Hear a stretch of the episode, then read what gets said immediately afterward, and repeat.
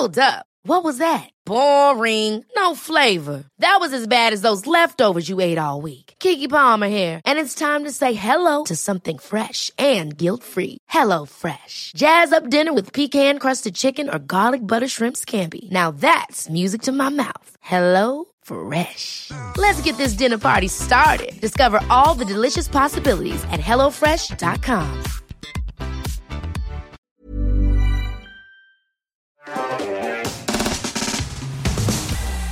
Bonsoir à tous et bienvenue dans Underscore, votre talk show IT du mercredi soir. Ce soir, on a un programme chargé, on va parler de plein de trucs passionnants, notamment de tout ce qui est en train de se passer autour de l'Ukraine, d'une cyberguerre, mais qui n'en est peut-être pas une. On va pouvoir parler de tout ça, c'est des sujets qui sont hyper intéressants.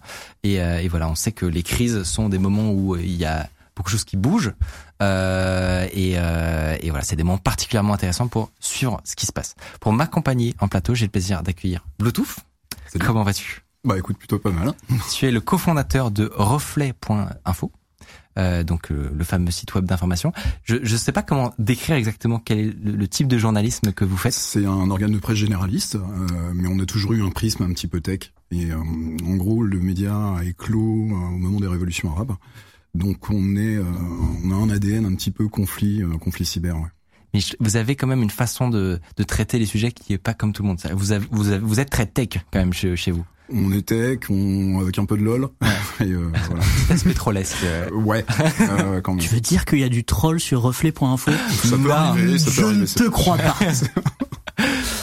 Tu es notamment connu pour une jurisprudence dont on a déjà parlé à plusieurs reprises ici, donc la jurisprudence Bluetooth. Et on s'était dit qu'un jour tu serais sur ce plateau, et ce jour est arrivé. Et ce jour est arrivé, et c'est beau. Comment on résume très rapidement l'affaire pour les gens qui ne sont pas dans l'écosystème sécu ? Alors pour aller très très vite, j'ai mis la main en fait un petit peu par hasard sur des documents, sur un répertoire qui était indexé dans Google et tout ça. Donc il s'agissait de documents de recherche publique d'un organisme de santé publique, donc la NSES, l'Agence nationale sur la santé. Donc j'ai tout téléchargé. Je me suis dit que j'allais faire des petites recherches après, simplement pour pouvoir indexer le contenu des PDF, truc normal. J'ai lancé un wget, donc dans la tête du juge, ça fait lancer une commande. Oui. Un téléchargement. Donc t'as téléchargé le truc. Mais... Alors après, il y a eu un fantasme aussi sur la masse. Je crois qu'il y avait 5 gigas, je crois, un truc comme ça, genre un DVD quoi. Il y avait, tu vois, c'était pas la mort. Donc tout public qui était ces documents, mais en fait c'était pas public. C'est juste que l'admin avait confondu permission et authentification. Ouais. Et en gros, je me suis retrouvé condamné, alors non pas pour intrusion, mais pour maintien frauduleux dans un espace public. Et ça a fait énormément de bruit dans la sphère, et c'est resté depuis, puisque c'est une décision, enfin une jurisprudence qui est très importante, et qui d'ailleurs peut faire peur un peu du fait que... Parce que si on la résume, tu n'as rien hacké quoi. Du tout. Tu as récupéré de l'information. Alors pour comprendre, c'est que le juge est parti du principe que j'avais noté qu'il y avait une authentification sur la page d'accueil, et que donc j'aurais dû deviner que les documents étaient confidentiels. Et alors le nec plus ultra, c'est que tout le monde a dit que c'était des documents confidentiels, sauf que non, pas du tout. Et la NSES elle-même n'était pas partie civile, donc j'ai gagné en première instance. Le parquet a fait appel. Et j'ai perdu évidemment en appel, et j'ai également perdu en cassation. Donc l'idée à l'époque, c'était de passer une jurisprudence justement sur le vol de données. Ouais. Donc ça a servi de... Voilà, et ça a servi de jurisprudence sur le vol de données. Ouais. Et pour résumer, en fait, l'histoire, c'est que via une recherche Google, c'était une jurisprudence qui a dit, via une recherche Google, finalement, tu peux être condamné pour t'être introduit dans un lieu où tu n'avais pas le droit de rester. Ouais, parfaitement. Pour simplifier, et résumer comme ça, c'est vrai que ça fait... Et du coup, maintenant, Bluetooth, c'est associé à toi maintenant. Voilà. Attention à ta recherche Google, parce que Bluetooth... Hein. J'accueille également, à côté de toi, Florent Curtet. Salut Florent. Salut. Merci beaucoup d'être venu. Tu es expert cybersécurité et directeur de NéoCyber. Absolument. Tu fais partie de l'ONG nouvellement créée Hacker sans frontières, dont on a un peu parlé d'ailleurs. Ouais, dans Balle perdue. Donc merci d'être avec nous. Qu'est-ce que tu fais exactement dans ton métier ? Hacker éthique. Ouais. Donc je fais, toi qui as pu connaître un petit peu Intrinsèque, donc des tests d'intrusion, des audits de sécurité, de conformité, donc dans le but de diminuer la surface d'attaque et d'éliminer le maximum de risques possibles, les failles qui puissent être rémanentes sur un système de données. T'as eu le temps de voir pas mal de trucs quand même dans ta carrière, des exemples de ce que t'as pu faire. J'ai eu des très beaux clients que je pourrais nommer, mais oui, des très beaux clients bancaires ou ou dans l'industrie du pétrole qui, effectivement, qui avait des failles, on va dire, plutôt critiques, béantes. Oui, c'est ça. L'emballage. Voilà. Bon, le fait est qu'on est tenu à la confidentialité. Et heureusement, c'est un petit peu ça le côté éthique aussi. Ouais. C'est de pas, c'est évidemment de pas livrer le résultat des audits. Mais oui, on se rend compte quand même que c'est plus qu'important aujourd'hui de faire des audits de sécurité. C'est même une obligation. C'est devenu, c'est pour ça que moi, lorsque je fais des restitutions avec des clients, je mets vraiment l'emphase sur le fait que il faut mettre pendant les comex ou les comités de direction un RSSI ou un DSI en fait. Hein. Faut qu'ils soient entendus les typos. Ouais. En fait. On n'est pas simplement des gens à boutons derrière un ordinateur. Maintenant c'est du sérieux. Hein. Donc, ouais. Voilà.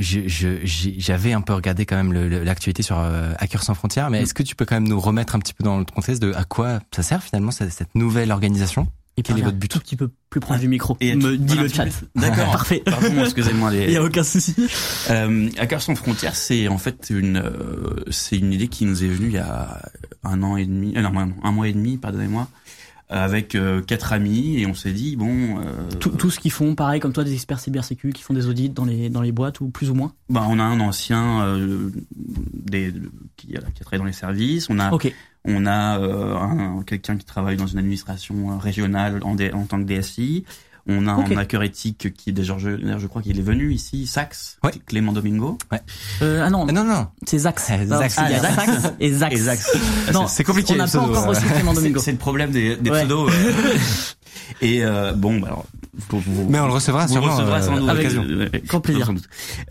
Qui sont, je les salue, quatre amis. Et puis voilà, on s'est dit pourquoi pas créer un collectif. Mais bon, c'est vraiment un peu à l'arrache, ouais. Hein, peut-être un petit peu comme la réparation de l'EBS. On a essayé, mérité, si je peux me permettre. Oui. Et on a essayé en fait de dire, alors, est-ce que nous, avec notre petit réseau, on peut créer un collectif d'experts, enfin d'amis, puis en plus après experts, et pouvoir répondre en opération coup de poing, que ça soit numériquement ou physiquement lors de cyberdrames, cybersinistres. Je sais pas s'il y a par exemple un hôpital qui s'est fait hacker, pouvoir dépêcher dans le pays où l'hôpital est présent deux experts forensiques pour récupérer les données et faire des backups et faire un peu voir comment ça s'est passé. En fait, vraiment donner bénévolement évidemment. Ouais. Voilà. Donc, en gros, on peut résumer à essayer de boucher les trous du gruyère gigantesque que sont les hôpitaux, les associations, les associations humanitaires, healthcare et compagnie. Alors par contre, on va refuser d'aider un. Et je dis ça au pif, mais on va refuser d'aider un Pfizer qui a largement les moyens de se payer un audit de sécurité. Ouais. Non, c'est pas notre rôle d'être des hackers gratuits. Ouais. Le but c'est de pouvoir mobiliser une force de frappe qui soit pluridisciplinaire, qui puisse prendre en tout le scope de la sécurité, le mieux possible en tout cas, et de pouvoir proposer des aides lorsqu'on nous demande. Donc on a sur notre site web un contact qui s'appelle, enfin un email qui s'appelle alert@hwb.ngo. Et là dès qu'il y a un sinistre, on peut nous contacter. Donc on vérifie avant un petit process de clearance pour être sûr qu'on va pas aider n'importe qui. Et après cette analyse, on a une matrice des personnes suivant leur pays, suivant leur lieu géographique, suivant leurs compétences. Et hop, on va assigner des tâches. Voilà. Comment tu vas, Mathieu ? Eh ben écoute, ça va. L'actualité a été un peu intense aussi pour nous, même si nous ne sommes pas de l'actu généraliste et tout. Ça a été un peu intense là ces derniers jours. Ouais. Ta santé mentale sur une échelle de 1 à 10.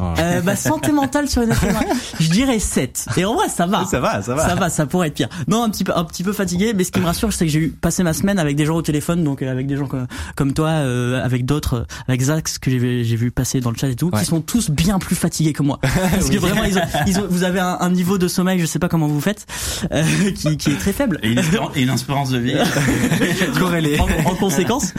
Mais donc, non, ça va. Donc, une semaine intense, mais très content d'être là. Et une préparation rapide, mais pour une émission qui va s'avérer passionnante. Je vous le disais, on a vraiment beaucoup de sujets à voir avec nos invités. Histoire de souffler quand même dans cette émission, on aura une petite troisième partie qui est un peu plus légère. Histoire de décompresser après toute cette gravité finalement. Et rester parce que je l'attends avec impatience. Moi, je sais de quoi ça parle. J'ai eu le monsieur qui va venir au téléphone. Quand tu peux nous teaser une ligne? Ça parle de e-sport. Et en même temps, ça parle d'Excel. C'est juste incroyable. Voilà. C'est vraiment la combinaison des deux. La combinaison des deux est folle. Donc voilà, n'hésitez pas à rester avec nous et on va tout de suite maintenant parler plus précisément de l'Ukraine et voilà du conflit au niveau cyber, de quoi il est question. C'est parti, jingle.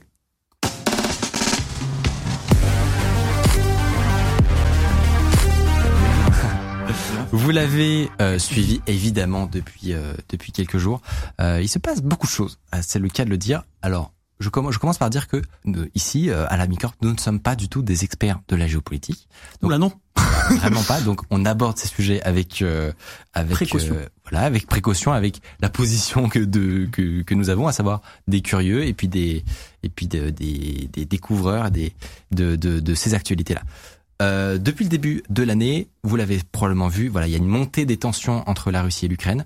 C'est notamment dû, pour faire très résumé évidemment, à une volonté de l'Ukraine de rejoindre l'OTAN, donc l'organisation des défenses des pays de l'Atlantique Nord finalement.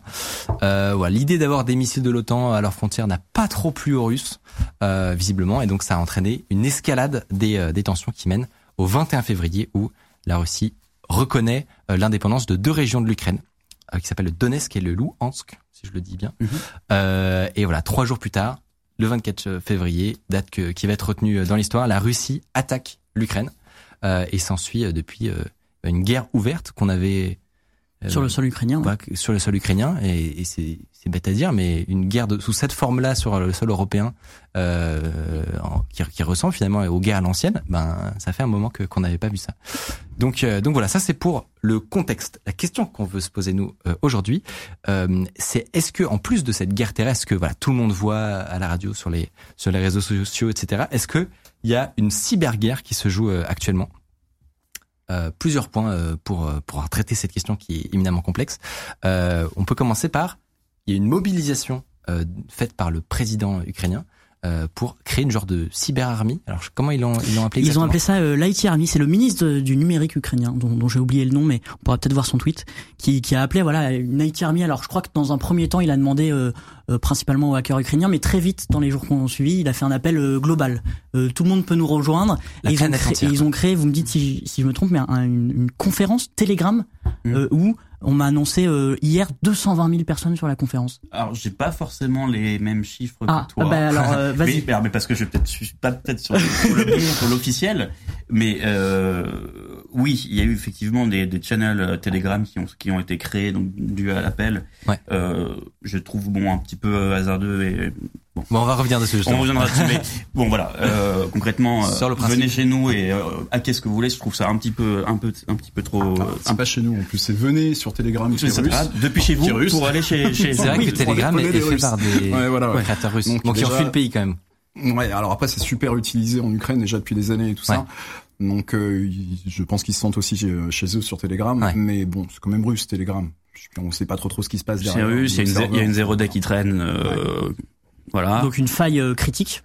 Voilà, je l'ai pas en main, c'est une 0-day bien sûr, mais c'est juste pour expliquer faille 0-day. Je pense que oui, elle est assez critique et puis elle a pas encore été soit release, soit trouvée, ou elle a dû être achetée ou revendue, je ne sais pas. Okay. Mais bon, en tout cas ça voilà. Ouais. On va voir justement sur l'aspect est-ce que c'est une bonne idée de faire ça ou pas.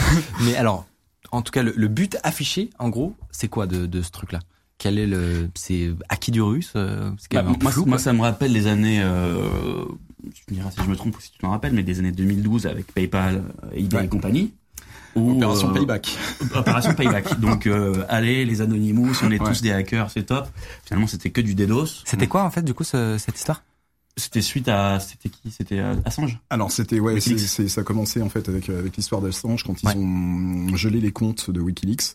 Il y a eu une opération donc menée par Anonymous notamment qui s'appelait Payback et qui consistait en fait à dédosser la planète quoi. Donc c'était Alors, c'était rigolo. Très franchement, pour l'avoir vécu un petit peu, parce que je moulais un petit peu sur les channels Anonymous à ce moment-là, c'était quand même très très rigolo. C'était un joyeux bordel et c'est là vraiment, on va dire qu'Anonymous a explosé en termes de masse de gens qui participaient au déni de service. Okay. Donc c'est toujours la même méthode avec Loïc, l'eau orbitale unique canon qui sert à DDoS. T'as pas besoin de gros skills, donc tu peux recruter pas mal de monde, mais alors après, faut savoir que t'arrives sur un chat, donc t'as de tout, en fait, hein. Donc, t'as du kikoulol, t'as des mecs bien skillés, t'as les services de tous les pays, t'as la police, t'as... tu sais pas trop avec qui tu causes, bon, d'ailleurs, faut éviter de causer. C'est un peu les transports en commun, des hackers, enfin, des hackers, entre guillemets. Et puis t'as des pirates. T'as du partage de fichiers. Okay. En disant mais regarde, j'ai fait une analyse du fichier, t'inquiète pas, télécharge-le, il y a que 3 antivirus sur 38 qui le détectent en viral. C'est un peu le Far West. C'est le Far West. Oui. Ça n'a pas de sens pour moi. Ça doit être assez séduisant pour n'importe quel petit jeune. Ça c'est bien le gros problème. D'adrénaline. Quoi. Oui, et puis pour monter en galon, on monte pas en galon comme ça. On fait des études, on fait des stages, on fait des... Pour regarder tes vidéos. Alors après, t'es pas forcément. On va rester sur les teams qui étaient vraiment concentrés sur le pôle et puis sur l'extraction d'informations et tout ça. Il y a eu des trucs assez jolis avec des boliques, mais on était plus dans l'ordre d'une grosse manif de gilets jaunes, si tu veux. Que c'est ça en fait le DDoS. Hein. C'est tu crées un embouteillage, c'est une manif quoi. C'est pas plus. Et donc là, on peut y voir un peu un parallèle avec ce qui est en train de se passer, sauf que là, c'est pas un truc à l'initiative d'un groupe comme Anonymous, mais directement à l'initiative d'un ministre d'un pays. Alors il y a eu aussi Anonymous qui a évidemment fait un appel, alors qui a déclaré une cyberguerre. Ouais. Après il faudra qu'on définisse ce que c'est réellement une cyberguerre, qui fait des cybermorts. Et qui est-ce que c'est Anonymous aussi, parce que tout le monde se revendique Anonymous. Hein. Parce que c'est vrai qu'on ça faisait longtemps qu'on n'avait pas entendu parler d'Anonymous. En tout cas, dans la sphère publique. Ouais. Et là, on les a vus repopper. Coup de pub, finalement. Alors, je sais pas, mais... C'est du Mr. Robot V2. Enfin, voilà, c'est le deuxième coup de pub. Enfin, moi, je suis désolé, c'est pas comme ça qu'on attaque un pays. Enfin... Non, surtout les Russes, tu vois. Enfin, si les Russes, le GRU... Ils ont l'habitude de DDoS, si tu veux. Donc, oui, c'est quand même un DDoS professionnel. Alors, pour pouvoir définir un peu pour tous ceux qui nous regardent, Anonymous, pour le coup, c'est le truc que... Je pense tout le monde aura entendu le mot au moins, mais je pense qu'il y a un gigantesque flou sur ce que c'est, qui est derrière ça, à quoi ça sert. C'est quoi les informations qu'on a là-dessus ? C'est parfaitement entretenu, c'est parfaitement volontaire, c'est complètement décentralisé, il n'y a pas de chef, machin, c'est un joyeux bordel, il faut que ça reste un joyeux bordel, parce que si t'as des têtes, les mecs ils vont tomber, donc l'idée c'est que c'est des gens qui vont se retrouver autour d'une cause pour mener une action. C'est pas plus que ça. T'as pas de carte de membre, t'as pas... Enfin voilà, ça s'arrête vraiment à ça. Ensuite, ce que je te disais, tu vas vraiment trouver tout. Tu vas même trouver des mecs très très skillés qui, eux, vont profiter du bruit d'Anonymous justement pour aller faire du vrai pwn derrière. Ouais. Parce que c'est sympa, tu vois, t'envoies plusieurs terabits sur une cible, si tu trouves un SQL derrière et tout ça, dans le bruit, tu vois, ça peut passer, quoi. C'est ça. Okay. Ah, intéressant, j'avais pas du tout cet aspect-là. Parce que de l'extérieur, il y a un vrai côté... grand rendez-vous de Kikoulol qui veulent avoir une photo de profil avec le fameux masque Vendetta. Mais en fait, effectivement, j'avais pas l'aspect qu'il peut y avoir des vrais trucs qui se passent en fait derrière. C'est un petit peu comme ça qu'est né LulzSec en fait. Hein. C'est vraiment cette période en plus de payback et tout. Où t'as quelques mecs qui moulaient sur les chaînes Anonymous qui se sont dit tiens, nous on va en profiter pour faire autre chose, on va faire un peu de lulz quoi. Ok, intéressant. Et bon alors du coup. Ça donne quoi finalement ce channel Telegram, c'est la grande pagaille dedans, qu'est-ce qu'ils y font, est-ce que vraiment ils participent à la guerre ou est-ce que c'est du bruit? T'as pu observer moi j'ai regardé rapidement. Mais... Alors moi je suis passé très très rapidement, c'était assez calme, il y avait beaucoup de monde mais c'était très calme donc faut voir comment ça marche. T'as un channel d'arrivée en gros où t'as la viande fraîche qui arrive et tout ça pour s'informer c'est quoi les opérations machin et puis après t'as des sous-canaux. C'est des chans IRC, ni plus ni moins, sur lesquels les gars vont se coordonner. Ça peut bosser en grosses équipes ou en plus petites équipes. Mais pour qu'on comprenne bien, c'est sur ce chan, il y a une liste, par exemple, de cibles, entre guillemets, ou de... Ouais. Alors, on va attaquer des doses, les infrastructures russes. Cette armée de folie. Moi, ce que j'ai vu, actuellement, c'était pas sur le canal principal, sur le canal d'arrivée où les cibles étaient désignées, c'est sur d'autres canaux. Mais c'est ça en gros, on va te balancer une liste de cibles, tu vas choper Loïc, tu vas cliquer sur un bouton, tu mets l'adresse IP de Loïc, ou alors pire, tu arrives sur une page web, il suffit d'arriver sur une page web et ta machine va DDoS automatiquement la cible qui a été rentrée. Voilà. C'est le Far West parce que on fait télécharger à des gamins qui se veulent être des militaires du web, mais on leur fait télécharger des trucs sur le PDF, sur le PC de leurs parents, ça n'a pas de sens quoi. Donc, je trouve ça, alors, pour expliquer du coup, c'est des fichiers qui sont censés pouvoir télécharger pour ajouter ta pierre à l'édifice, ta puissance de calcul quoi. Et en gros, et tout est automatique en fait. Limite il y a une interface graphique. Enfin, je sais pas si c'est le cas, mais il y a une interface. Déjà quand tu vois qu'il y a une interface graphique, un vrai tool, il est codé à l'arrache et vrai hacker n'a pas d'interface graphique. Non, mais ouais, c'est un peu, voilà. Ouais, ouais. Oui, ça renvoie, enfin, ça donne une information, alors, en tout cas. Du coup, parce que les Ukrainiens ont quand même lancé ça. Quel est le but pour le gouvernement ukrainien de lancer comme ça d'essayer de lancer ou de lever une armée entre guillemets, ouais, de lancer des attaques, des cyberattaques contre les Russes? Est-ce qu'ils y arrivent? Est-ce que c'est de la poudre aux yeux? Il y a deux aspects. Il y a l'aspect qui est voilà, aidez-nous à combattre les Russes avec votre puissance de calcul, mais aussi il y a l'effet de masse qu'on peut aussi voir de manière macro géopoliticienne avec tous les pays qui bloquent, qui font des sanctions, etc. Donc c'est un petit peu en disant, regardez, on a les pays avec nous, et en plus on a les populations des pays qui sont avec nous, en fait. Ouais. Donc il y a clairement du ralliement, en fait. Il y a clairement un but affiché, regardez, on est nombreux. Même si en fait on se connecte à des sites tous en même temps, bah quand même on est je sais pas combien de milliers derrière. Ouais, il y a l'aspect manifestation numérique. Absolument, c'est ça. T'as ce gros masse avec des dizaines voire des centaines de milliers d'utilisateurs qui vont se concentrer sur une cible ou deux. Bah forcément ça crée des bouchons à un moment ou à un autre. Et l'effet, donc ça crée des bouchons, il va y avoir des sites qui je pense c'est des sites qui appartiennent au gouvernement. Ouais, tout ce qui est étoile.1000.ru voilà. Qu'est-ce qu'ils m'ont fait rire les mecs de 1000.ru quoi. Je sais pas si explique-nous l'histoire de l'erreur 418. Non. C'était assez comique. C'est les admins apparemment qui ont fait ça là-bas. Ils ont affiché une adresse, donc une erreur 418 sur la page d'accueil de 1000.ru. C'est un site qui fait quoi? C'est, je crois, c'est le ministère des Armées russes ou un truc comme ça. Oui, je crois que c'est ça. C'est la défense ou je sais pas comment il appelle. La défense, ouais. Ok. Et donc, alors, comprendre pourquoi c'est drôle, c'est que ça vient, en fait, cette erreur 418 n'existe pas dans le protocole HTTP, c'est simplement une grosse blague de 1er avril de l'IETF, donc l'organisme qui fait les normes pour Internet, pour les protocoles, et donc la 418 c'est I'm a teapot, ça veut dire je suis une théière, en gros ce serveur ne fait pas le café. D'accord. Et voilà, bon, c'est incroyable, les mecs ont de l'humour quand même, quoi. Donc des admins russes. Donc ils ont pas mis ça pour l'ensemble du site, c'est pour tous les gens qui se connectent depuis autre chose que la Russie. Ils se prennent. Je sais pas quel filtre il avait mis. Je crois que avec une IP russe, ça passait nickel avec une IP russe. Alors après, moi j'ai essayé avec des VPN d'autres pays et tout ça, ça passait pas. Donc je présume qu'il y avait que les Russes qui avaient accès, quoi. Ils ont fait un filtrage. Ouais, du geofencing en fait. Ils ont de l'humour. Et alors bon, on reprend notre scénario. Cette armée sur Telegram parvient à effectivement DDoS des sites, voilà, du gouvernement en .gov.ru ou je sais pas quoi. Est-ce qu'il y a un réel impact? C'est-à-dire que est-ce que vraiment les Russes, ça ne serait-ce que 1% de chance de leur nuire dans le cadre d'une guerre terrestre?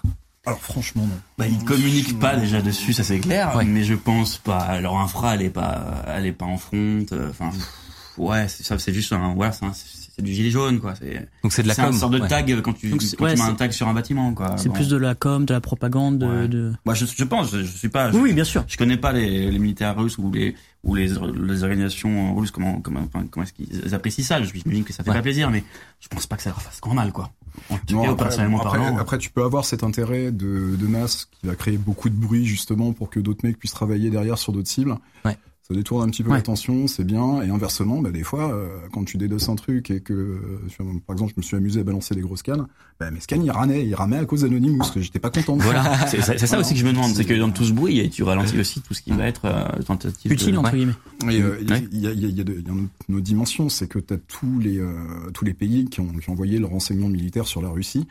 Donc quand tu t'amuses à créer de gros embouteillages comme ça, tu gênes aussi quelque part le renseignement militaire. Donc c'est réellement un double tranchant, quoi. Et c'est ce que tu disais notamment, je crois, sur un tweet, c'est si vous-même, je pense à la communauté francophone, vous êtes en train d'hésiter à peut-être se rallier à ce mouvement Anonymous, etc. Réfléchissez-y à deux fois, quoi, parce que les conséquences sont peut-être pas si évidentes. Potentiellement, ça gêne d'autres acteurs légitimes qui savent ce qu'ils font de faire ça. Donc il faut dire aux gens ne le faites pas. Non, c'est pas génial, quoi. Ça sert à rien. Et puis je sais pas, moi ça me donne vraiment l'impression d'avoir un troupeau de moutons ou d'agneaux, tu vois, qui jettent dans la gueule du loup russe, quoi, tu vois, parce que les mecs en face, c'est pas n'importe qui non plus. Ouais. Ils ont des moyens, les Russes, quoi, et puis ils savent comment fonctionne Internet, hein. D'habitude, c'est eux qui nous pawnent, hein, c'est pas le contraire, hein. Ouais. Justement, toi qui est un peu le qui dans cette communauté là finalement de hacking éthique francophone, est-ce que tu sais comment c'est perçu un petit peu? Est-ce que les gens sont sont plutôt séduits par cette idée d'aller mettre les mains dans le cambouis entre guillemets et tu pourrais avoir cette sensation d'essayer de se rendre utile, tu vois, genre il y a une guerre, bon moi en tant que hacker éthique, même si c'est pas légal ou même si c'est déconseillé, j'y vais quoi, je fais le corsaire. Est-ce que tu sais si c'est un truc, une mentalité qui existe? L'unanimité, c'est pas, personne n'est allé hein. Ouais. Ou alors ils le font mais de manière détournée, beaucoup plus efficace. Parce que là, c'est comme je parle de troupeau de moutons, c'est ça. Ouais. Hein. Mais même de manière plus efficace, c'est pas forcément via le télégramme. Si on quitte l'aspect Anonymous des DOS, de ce que je sais, et je suis absolument pas omniscient. De ce que je sais, non, ils se sont pas permis, ils ont pas pris la liberté de se mettre en gendarme du net, gendarme international du net, en pétant des infrarusses, non. Alors après peut-être que c'est ça. Enfin au moins, c'est-à-dire que il y a pas eu de consigne, le gouvernement n'a pas instruit, n'a pas déclaré la cyberguerre, allez-y attaquer. S'il y en a qui le font, du coup ils le font entre guillemets en soum-soum. Ah oui, même je pense que Guillaume Poupard, l'ANSSI, l'ANSSI va beaucoup, je sais pas s'ils ont parlé dessus, s'ils ont déclaré, mais en tout cas ils vont déconseiller à fond, ne jamais tenter. Bien sûr que non, c'est pas. Ouais. Chacun son travail. C'est pas. Ils ont été assez prudents là. Globalement, ils ont dit aux entreprises de essayer peut-être de renforcer un petit peu aux entreprises françaises de renforcer un peu leur défense, d'être vigilant, d'avoir des signaux, etc. Mais c'est à peu près tout ce qu'ils ont dit. Honnêtement. Ouais. C'est la question que j'avais posée. Est-ce que en France, dans ce contexte un peu particulier, on a assisté à une recrudescence d'attaques, de cyberattaques? On sait qu'il y en a continuellement. Voilà, des cyberattaques, c'est. Il n'y a pas besoin d'attendre une guerre pour que quoi que ce soit se produise. Est-ce que une crise comme celle-là déclenche une hausse d'attaques, d'offensives? De mon côté, mes indicateurs sont plutôt normaux, au vert. Ouais, normaux, on va dire, donc à l'orange, quoi. Ouais. j'ai vu un peu de monde sur Twitter dire, effectivement, il y a pas d'alerte générale, c'est-à-dire que de toute façon, le job d'une équipe de sécurité, c'est d'être prêt tout le temps, hein, c'est-à-dire que y a rien qui change, entre guillemets, mais quand même, s'il y a des modes un peu, de surveillance et des états d'alerte, faut les enclencher. Alors on avait vécu un truc comme ça à l'époque du conflit syrien avec la Syrian Electronic Army, donc la team de gars en fait qu'on attribuait au pouvoir, étant proche du pouvoir syrien. Il y a eu des hôpitaux qui se sont fait pôner, il y a eu des attaques des DOS, il y a eu des sites de mairie, de Trifouilly-les-Ouailles qui ont été défacés, tu vois, des trucs, mais c'était ridicule. Ouais. C'était ridicule. Et, donc défacer, ça veut dire juste qu'on modifie, en fait. Tu modifies la page d'accueil, tu mets un petit message dessus, tu mets un djihadiste en première page, voilà. Ça fait mal, pas loin. Ça fait forcément mal. Mais ça peut faire parler. Ouais. Ça fait discuter la presse. La presse avait énormément raconté de trucs sur l'armée superpuissante électronique de Bachar el-Assad. Bon, on les a suivis avec Reflet pendant quelques mois. On a fini par publier un énorme leak en fait sur eux. Et on s'est rendu compte qu'en fait c'était juste une bande de gamins, quoi. Donc, moi, j'ai eu quelqu'un au téléphone qui me disait que, en effet, il y avait pas de recrudescence incroyable et tout, mais que il y avait un peu de bruit, qu'on sentait que, tout le monde était un peu plus vigilant, et que, alors, c'est une anecdote, on sait pas d'où ça vient, mais qu'il y avait une recrudescence de tentatives d'attaque pendant le discours de Macron la semaine dernière. Il me disait 1x8, alors, de tentatives, hein. Et c'était plus, il m'a dit ça en mode rigolo, ça se trouve c'est une coïncidence et tout. Ouais. Mais voilà, je trouvais la petite anecdote. De toute façon, c'est vraiment pas de ce genre de truc dont il faut avoir la trouille. Le concept d'un bon piratage, c'est celui dont t'entends jamais parler, quoi. T'en entends parler au moment du leak. C'est quand c'est trop tard. Ouais. Il n'existe pas de joli graphique où on peut voir en temps réel quelles sont les grosses attaques. Non, là, on était sur l'histoire de trafic. Pas la Kaspersky, c'est joli. Pas de... C'est ça. Voilà, ça s'arrête là, quoi. Ça s'arrête pas. Ça décrit pas, en tout cas, les trucs les plus importants. Est-ce que tu disais sur l'ANSSI, il n'y a pas eu de déclaration, globalement, que il y a le ministre de l'Intérieur qui a passé, vigilance renforcée de cyberattaque. Non, mais l'ANSSI a quand même publié hier un CTI, un report, leur premier rapport CTI, qui est intéressant quand même à lire par rapport à aux crises, à la cybercrise, à la crise mondiale et de facto cybercrise. Ok. Bon, du coup, on a répondu. Les hackers éthiques français a priori, en grande majorité en tout cas, ne participent pas à des offensives contre les Russes, en tout cas pour l'instant. Et ça reste totalement illégal de le faire. Et donc, dans tous les cas, c'est pas encadré. Donc, par exemple, chez Hacker sans frontières, quel est aujourd'hui, qu'est-ce que vous faites là au jour le jour? Est-ce qu'il y a, ça a aucun impact sur vos activités, ou est-ce qu'il y a des choses que vous pouvez quand même faire pour, entre guillemets, participer? Alors effectivement, nous on se positionne complètement apolitique et neutre. La seule chose qu'on a pu faire avec Hacker sans frontières depuis le début du conflit, ça a été de contacter des gens des pays frontaliers, donc Slovaquie, Moldavie, Pologne, et on a réussi à exfiltrer en fait, les hommes ne peuvent plus sortir d'Ukraine, ouais. Donc on a pu sortir trois femmes et 3 enfants. Ok. Et il y en a d'autres qui devraient suivre. Ça va dépendre de ce qui va se passer dans les prochains jours. Donc on fait des mises en relation, et donc voilà, ce genre de choses, ce genre d'actions. On a mis aussi en contact des associations qui sont en Pologne ou en Slovaquie de réfugiés, ou pareil, on essaie de faire des laissez-passer. Bon, c'est la seule chose qu'on a pu faire et qu'on fera malheureusement, parce ouais. qu'on va surtout pas être étiqueté Ukraine ou Russie. Et puis bon, de toute manière, on peut pas faire grand-chose okay. à notre échelle. Donc ça, c'est l'aspect mise en relation. Est-ce que typiquement on sait que en Ukraine, il y a des remous, quoi. Donc on a entendu Internet, c'était assez compliqué. Il y a Elon Musk qui a dit qu'il allait envoyer des Starlink. On va avoir un tweet d'ailleurs, mais pour assurer que les communications fonctionnent encore en Ukraine, il y a des gens qui se mobilisent pour que les communications, voilà. Donc ça c'est pour Starlink, purement Internet, mais même sur les services, on sait que il y a du remous et tout. Est-ce que il y a du travail qui est fait pour potentiellement aider à ce que les choses continuent à fonctionner, entre guillemets, à faire du défensif plutôt que de l'offensif? C'est quelque chose qui du maintien en coordination opérationnelle, c'est ça un peu, du MCO? Ouais. Alors il y a un truc qui peut être super rigolo. On sait que les autorités russes ont tendance à bloquer les réseaux sociaux occidentaux et tout ça. Ce qui serait rigolo, ça serait de donner aux Russes le moyen d'accéder et les informer qu'ils peuvent accéder aux réseaux sociaux par tel ou tel biais. Ça, c'est quelque chose d'intéressant à faire. C'est une action concrète, et puis ça va dans le sens, en plus, de la donnée qui doit continuer à exister. Oui, parce que c'est vrai qu'on l'a pas dit, mais du côté de la Russie, il y a clairement une censure au niveau des médias. Et moi, j'ai vu aussi un article. De notre côté, tous les médias russes ou affiliés aux Russes complètement ont été interdits. Il y a un truc qui est con, c'est que si vraiment t'as envie de lutter contre la Russie aujourd'hui, le meilleur moyen, c'est de laisser aux Russes l'accès à l'information, et donc de lutter contre la volonté du Kremlin. Oui. Tu vois, il faut vraiment éviter de chercher à bloquer, à paralyser des cibles et tout, des trucs comme ça. Au contraire, il faut faire exactement le contraire. Et la question s'est posée avec Facebook, parce que justement la Russie a reproché à Facebook de trop censurer les articles qui étaient postés sur Facebook. Et donc cette question s'est posée aussi dans ce sens-là. Je trouvais intéressant qu'il y ait dans les deux sens, en fait. Pareil, moi j'ai vu que donc on avait le ministre du numérique qui appliquer une forte pression sur les plateformes, sur YouTube, etc. Ah ok, j'ai pas vu. Pour qu'ils censurent complètement tout média qui serait affilié à la Russe, donc à RT France, Sputnik, etc. Intéressant et en même temps, j'ai vu que d'un point de vue légal, je crois que j'ai vu des tweets d'Archambault qu'on avait reçus, que c'était pas facile, heureusement d'ailleurs. Alors techniquement, faire une censure, et puis c'est forcément contre-productif au bout d'un moment, et puis c'est pas le rôle des fournisseurs d'accès ou des réseaux sociaux d'aller faire la police du monde. Je crois qu'il y a eu des analyses un petit peu des éléments de langage, de la sémantique utilisée par RT France.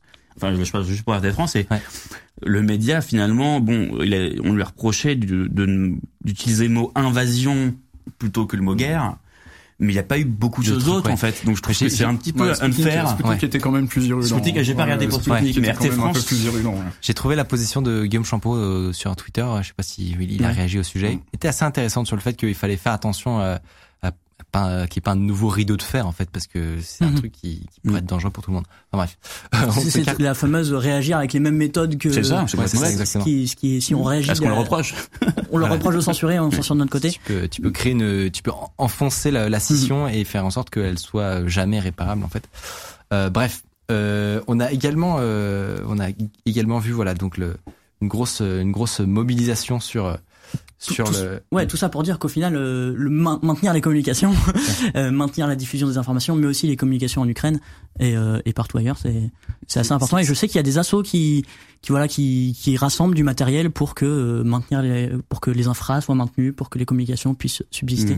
Je crois que t'en parlais un petit peu. Ouais, c'est ça. Et même sur l'aspect des informations, c'est ce dont on parlait. On se rend compte que au-delà il y a l'aspect cyber qui est intéressant.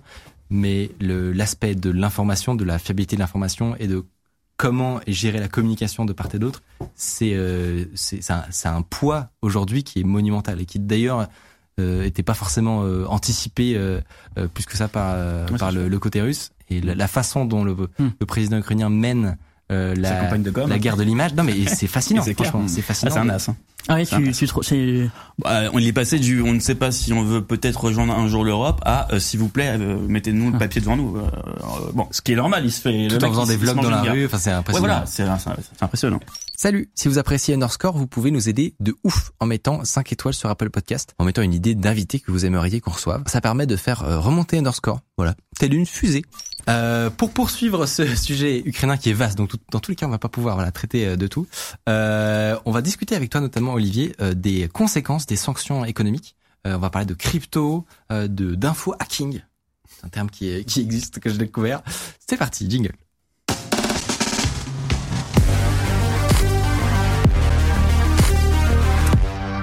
J'ai effectivement vu le terme info hacking dans un de vos dossiers. Comment t'expliquerais c'est assez d'où ça vient original, ouais. D'où ça vient? Alors ça vient d'il y a très longtemps, c'était avant les années 2000. À l'époque, moi je suivais un site web qui s'appelait quittetoi.com. Donc quittetoi, c'est la personne avec laquelle on a monté reflet.info. Et on s'est dit alors déjà, il faut replacer ça dans le contexte. À l'époque où t'avais les premières banques qui arrivaient sur Internet, tu vois, t'avais les premières grosses conneries en fait qui étaient faites sur Internet avec une boîte qui se nomme Atos qui enchaînait les conneries à cette époque, mais qui fait du bon boulot par ailleurs. D'ailleurs, ils ont racheté Amesis, c'est la preuve qu'ils font du bon boulot. Et ce qui s'est passé, c'est que Antoine, lui, il était journaliste économique en fait à la base, et il savait se servir d'Internet. Donc il récupérait des infos un petit peu partout. Des fois ça allait très très loin.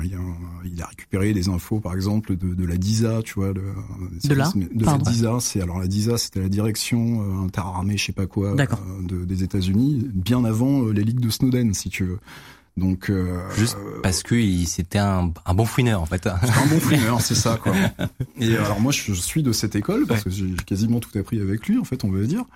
Et puis on s'est dit voilà, on va monter un site d'info hacking.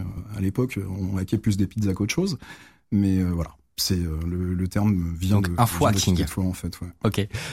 Sur l'aspect plutôt financier de cette crise, il y a des sanctions européennes qui ont été prises par l'Union européenne. Sur le protocole SWIFT, c'est comme ça que ça s'appelle. Il y a beaucoup de gens, comme vous l'avez raconté, qui ont un peu découvert à ce moment-là, c'était quoi ce protocole en fait. Qu'est-ce qui sous-tendait l'ensemble des transferts mondiaux, des virements. Ça veut dire quoi concrètement pour les Russes si le fait qu'ils soient exclus de ce truc-là? Ouais, alors déjà, il faut déjà commencer par comprendre ce que c'est exactement Swift. C'est pas un réseau parallèle, c'est pas un darknet, c'est bancaire ou un truc comme ça, c'est simplement une sorte de messagerie sur laquelle tu peux passer des ordres interbancaires. C'est également un livre de compte, un petit peu comme une blockchain, si tu veux, en moins bien, évidemment, parce que c'est très centralisé, contrairement au concept même d'une blockchain. Et le principe, c'est que quand t'as une transaction qui est passée d'une banque à une autre, t'as ce concept de non-répudiabilité. Donc ça veut dire qu'une fois que c'est passé, le transfert a été fait. Donc du coup, ça veut dire que le mec qui a payé va être livré. Et le mec qui a reçu le paiement va livrer. Donc c'est la fondation d'un bon système de paiement finalement. C'est un bon système de paiement, voilà, ni plus ni moins.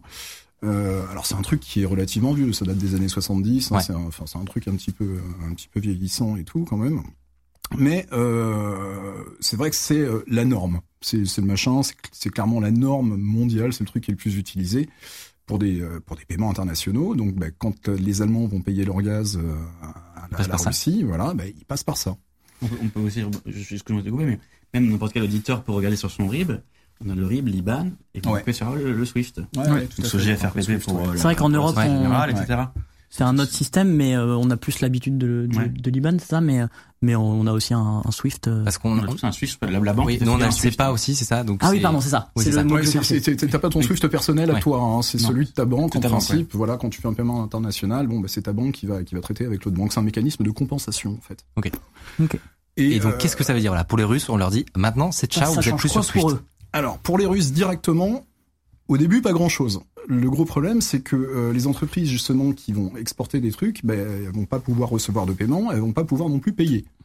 Donc là, au niveau import-export, tu sens tout de suite qu'il y a une merde. Les Russes, de leur côté, ont commencé à bidouiller leur propre système de paiement, donc ils ont un truc qui fonctionne déjà depuis quelques années. Mais c'est pas aussi gros que SWIFT. Il y a à peu près 400 organismes financiers, sûrement un petit peu plus. Et le truc qui est très rigolo, c'est que dans ces organismes financiers, tu vas retrouver par exemple des banques suisses et des banques allemandes. Ils sont une vingtaine en tout de trucs, okay, de trucs occidentaux. Donc il y a toujours moyen. Y a, okay. Même sans SWIFT, il y a toujours moyen de faire un petit peu de trade. Donc ça veut dire que là, il y a actuellement une vingtaine de banques européennes qui peuvent en fait toujours commercer avec les banques russes parce que alors, via ce oui, canal. Techniquement, oui. Les restrictions portent aujourd'hui sur le SWIFT. On n'a parlé que de ça. Ouais, ouais. Et c'est normal parce que c'est ce qu'il y a de plus gros. Mais il y a quand même un autre truc, donc on peut éventuellement passer par une banque allemande ou suisse pour continuer à faire du deal avec la banque. Exactement. Relais, hein. Et dans le paquet de restrictions, on a appris aujourd'hui que notre ministre Bruno Le Maire avait eu la bonne idée de dire que, alors je sais pas comment il va faire, de dire que les sanctions allaient également s'appliquer aux cryptos. Alors moi ça me laisse rêveur parce que je sais pas comment il va faire en fait ce monsieur. À part demander aux exchanges américains et européens éventuellement de dire bah dans le KYC, dans la procédure d'identification du client, si les Russes tu le refuses, ok.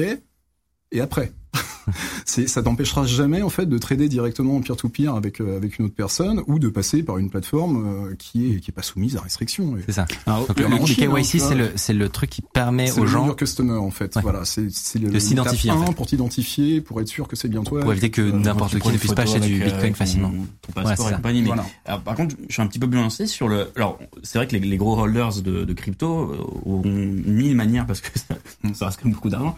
Par contre, est-ce que tu penses pas que tu sais que toute la base de personnes qui vont avoir 1000 euros ou je sais pas 13 000 roubles ou 11 000 grivnia en équivalent BTC ou Ethereum, est-ce que eux ils vont pas être malheureusement touchés par cette chose? Alors je pense qu'ils vont être plus emmerdés qu'autre chose parce que de toute façon il faut bien comprendre un truc hein, c'est que des cryptos si tu les laisses sur un exchange elles t'appartiennent pas, elles sont à l'exchange. C'est ça. Donc il te faut un cold wallet.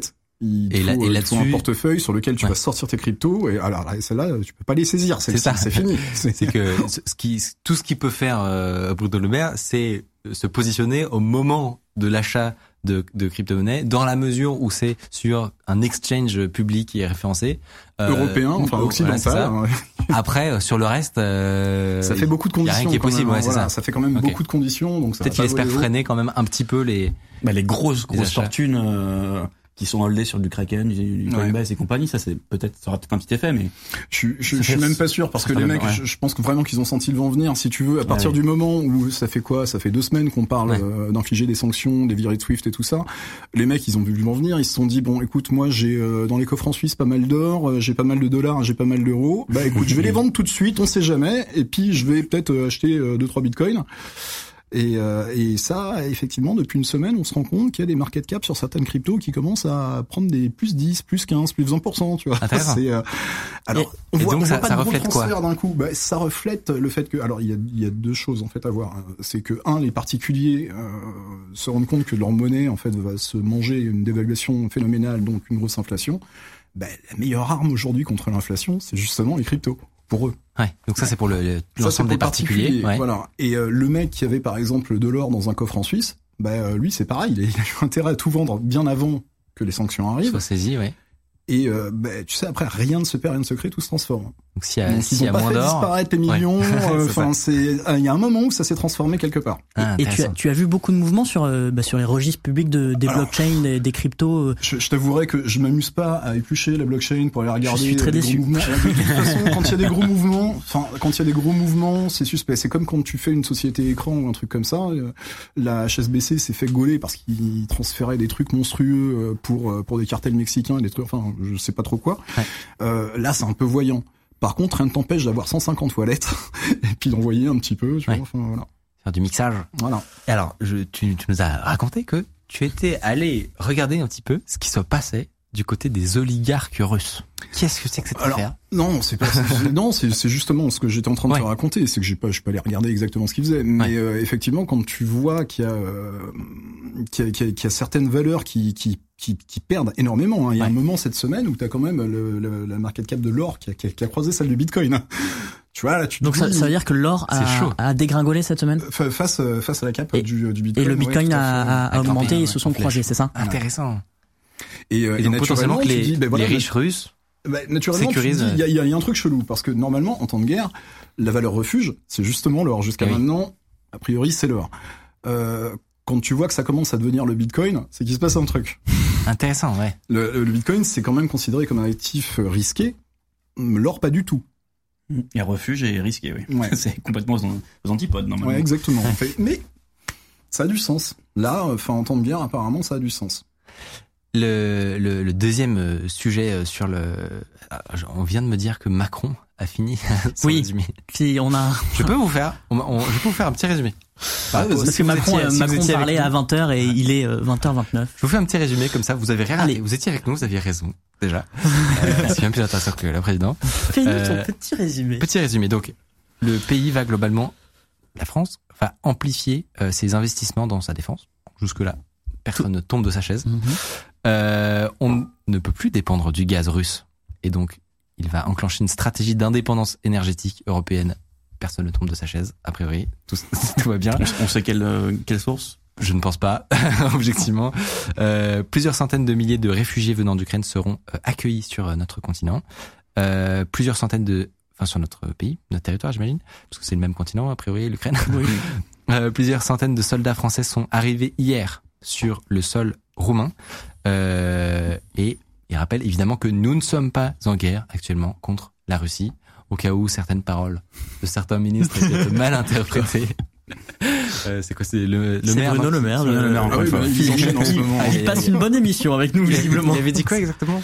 Qu'on était en guerre économique. En guerre économique, ouais. Aïe.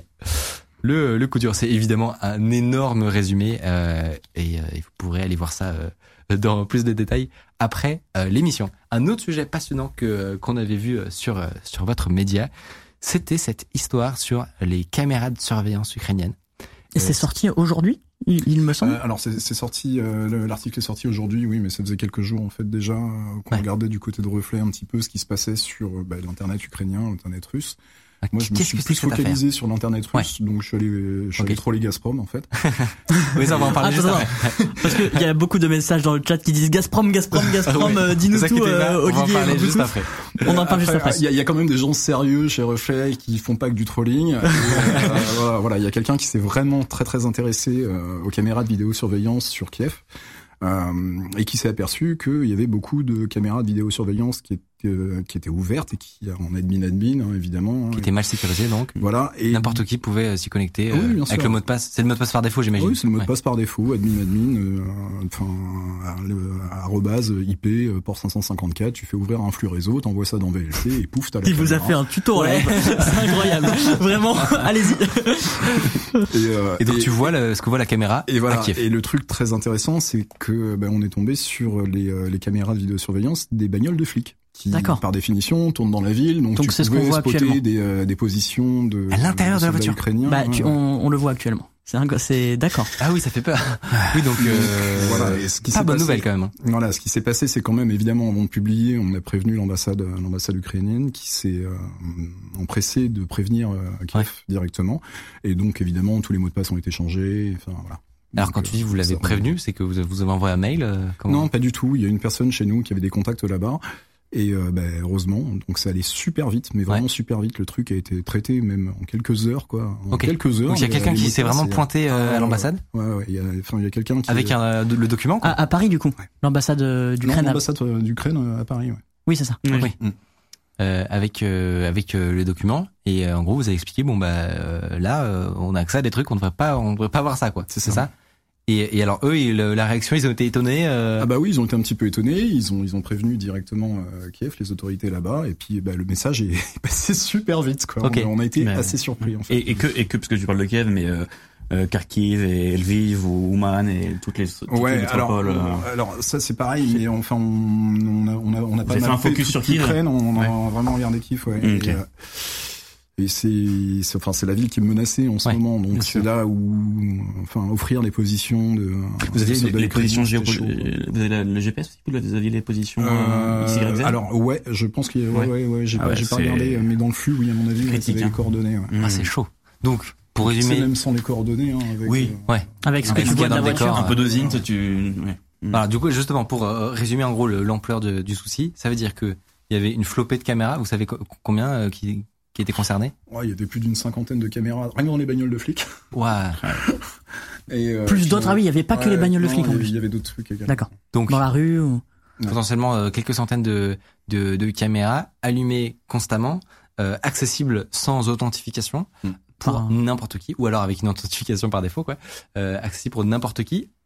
Concrètement, c'est entre guillemets, je fais le naïf, mais c'est quoi le problème? Qui ça peut être utilisé par qui pour faire quoi, ce genre de truc? Bah typiquement par les Russes pour spotter une position de soldats ukrainiens. Voilà, ils sont là. Ouais, voilà. Mais du renseignement entre guillemets gratuit, quoi. Ouais. Ah oui, oui. Ouais, complètement gratuit. Mais ça en est, même si c'est pas, même si c'est basique et voilà, admin ou admin login ou admin manager, ça reste.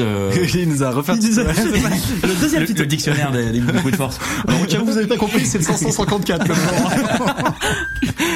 Alors le problème, alors on en rigole, mais le problème est fixe du coup, donc tout va bien. Vous inquiétez pas. Mais vous ne pouvez plus faire ça. Mais non, mais heureusement, mais c'est bien ce que vous avez fait, bravo. Alors, non, c'est impressionnant. Encore une fois, question naïve, comment vous tombez là-dessus, vous, que dans votre démarche journalistique, qu'est-ce que... Bah, tu cherches à voir ce qui se passe à Kiev. Ouais. Tu dis, bon, la ville va être bombardée et tout ça, c'est pas le côté malsain, si tu veux, de dire, je me regardais un bombardement en direct sur des webcams. Mais t'as envie de surveiller un petit peu ce qui se passe là-bas, la ville, essayer de comprendre si tu vois du mouvement, des choses comme ça... Et bah du coup, tu vas scanner les plages IP de toute l'Ukraine. Alors, faut bien comprendre un truc, c'est que les IP, c'est comme la blockchain en fait. C'est un truc ouvert. Donc, tu vas sur bgp.che.net, tu regardes tous les fournisseurs d'accès ukrainiens et t'as tous les range IP. Ces range IP, tu peux les scanner. Alors, soit tu fais du scan de Puerco comme j'ai fait, on va en reparler après, et tu regardes un petit peu tout ce qui se passe. Soit tu te focalises sur un protocole, donc sur un port. Et là, t'as des outils qui vont te permettre en quelques minutes vraiment de scanner quasiment l'intégralité du pays, quoi. Et l'utilité pourrait pas avoir aussi, et je sais pas si tu y as pensé peut-être, mais ça pourrait pas être aussi un outil de preuve en cas de crime de guerre?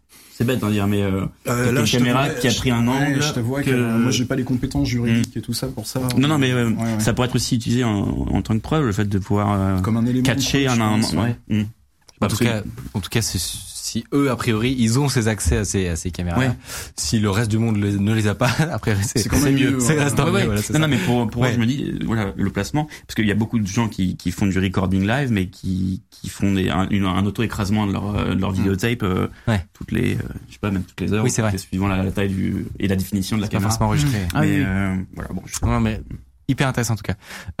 Et puis impressionnant. Ouais, ben déjà beau service rendu. Ouais. Je devrais rejoindre Hacker sans frontières. Non, mais moi je fais que des conneries, moi je suis le reflet. Attends. Justement, on en revient à l'histoire que tout le monde attend, la fameuse connerie. J'ai entendu parler de trolls, j'ai entendu parler de radio. Raconte-nous. Qu'est-ce qui s'est passé avec Gazprom? Bon, faut comprendre qu'il y a une grosse boîte qui s'appelle Gazprom, qui est la plus grosse boîte russe. 120 milliards de chiffre d'affaires, je sais pas combien de centaines de milliers d'employés dans le monde. Enfin voilà, bon, c'est le truc. Tu te dis, ils doivent avoir une belle infrastructure. Donc, même technique, bgp.che.net, tac, les ranges de gaz, ils avaient 4 AS en fait, donc 4 systèmes autonomes avec les plages IP pour chaque système autonome. Donc j'ai découvert que Gazprom ne faisait pas que vendre du gaz. Ouais. Ils avaient aussi des activités dans les télécoms, une activité dans l'aérospatiale, tu vois, enfin voilà. D'accord. Donc naturellement, tu dis on va regarder qu'est-ce qu'il y a comme machine là-bas. Bon, tu tombes sur des webcams, sur des trucs comme ça et puis à un moment, tu tombes sur un système de diffusion radio. Mais qui appartenait à Gazprom du coup. Ouais, qui était sur l'infra de Gazprom et tout ça. Donc je pense qu'ils ont des billes en fait dans la radio et qui émet en plus là-bas sur de la FM. Et alors le temps de comprendre un petit peu comment ça marchouillait, de changer le port parce que ça prenait que du HTTP, pas du HTTPS, enfin bon bref. Okay. J'en ai profité pour changer les DNS aussi parce qu'ils utilisaient des DNS Google, ça me fait rire. Gazprom utilisait des DNS Google. Voilà, donc j'ai foutu des DNS ukrainiens à la place. Non mais déjà le move est incroyable. Alors juste pour expliquer très vite, peut-être. Le DNS, donc c'est le système qui permet de traduire finalement. C'est l'annuaire. Une adresse web en adresse IP exactement pour aller trouver le serveur en question. Il y a des DNS qui sont disponibles. Il y en a de Google, il y en a de OpenDNS. Voilà. Mais quand c'est ceux de, quand c'est des DNS ukrainiens sur une boîte russe, c'est quand même. Voilà, c'était quand même plus rigolo avec les DNS ukrainiens. Et donc, bah, une fois que j'ai compris comment le bidule marchait, je me suis dit tiens, je vais leur foutre un petit peu de musique. Et j'ai trouvé en fait une version métal de l'hymne ukrainien et tout. Donc j'ai attendu le matin vers je sais plus quelle heure, vers 11h. J'ai envoyé le truc. Bon, ça a duré à peu près une minute, le temps qu'il coupe. Et donc attends, pour expliquer. Ah, ils ont retrouvé. Voilà, ça, ils ont retrouvé. Donc ça a été diffusé. Ça a été diffusé, alors déjà sur une bande radio en Russie. Voilà, exactement. La radio Gazprom. Alors c'est pas Radio Gazprom, je me rappelle plus du nom, mais alors, apparemment ça émettait sur 100.9 à Moscou. Ah, donc une grosse radio nationale. Il y avait plusieurs, il y avait plusieurs trucs en fait, si tu veux. Donc, est-ce que t'as pu ça couvrait sur plusieurs villes en fait. Mais t'as pas pu le vérifier en live quand t'as fait ton truc. Alors, t'as pas pu écouter la radio, non, c'est impossible. Non, c'est malheureux. Ils avaient pas de site web où tu pouvais écouter. Alors, la bonne nouvelle, c'est que j'ai encore des accès. Quoi ? Ouais. Là, tu m'as donné des idées à certains. Là. Incroyable. Ah donc, d'accord. Donc à tout moment, tu peux lancer la Marseillaise, quoi. Bah, en fait, je pensais plutôt passer un discours de Zelensky, en fait. C'est le président. Une petite idée culturelle, après du métal, un peu de culture, ça fait pas de mal. Le président est reconnu, en tout cas. Sur l'ensemble de la ville de Moscou, par exemple. Le chat est en sueur, là. Actuellement, il ne comprend pas. Alors, pour comprendre un peu mieux. Comment? Déjà, c'est possible. Ouais. Genre, qu'est-ce qui fait que c'était pas sécurisé? Ah, bah non, c'est simple. En fait, il y avait les mots de passe par défaut. Donc, quand tu tombes sur un matos que tu connais pas, le premier truc que tu fais, c'est prendre le nom du matos, la référence, et puis, bah, tu fais default password. Exactement. Donc, tu trouves très facilement le default password, t'essayes, ça marche. Donc, si ça marche. D'accord. On me signale un SWAT du FBI. c'est faux. Non, il y a quelqu'un qui propose de diffuser du Patrick Sébastien. On te donne les idées, hein, t'en fais ce que tu veux, mais. Tu sais non, mais je crois que c'est la Convention de Genève, c'est ça. Les constructions. Oui, on va les diffuser, ouais. Ah oui. C'est chaud quand même.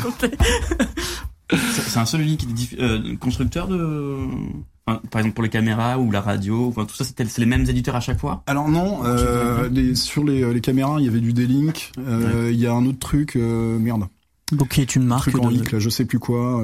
Qui est un truc russe, ça apparemment. Et le système de diffusion d'eau, c'est une petite boîte bulgare apparemment. Ok. Et donc, t'as dû prendre un traducteur pour lire la doc.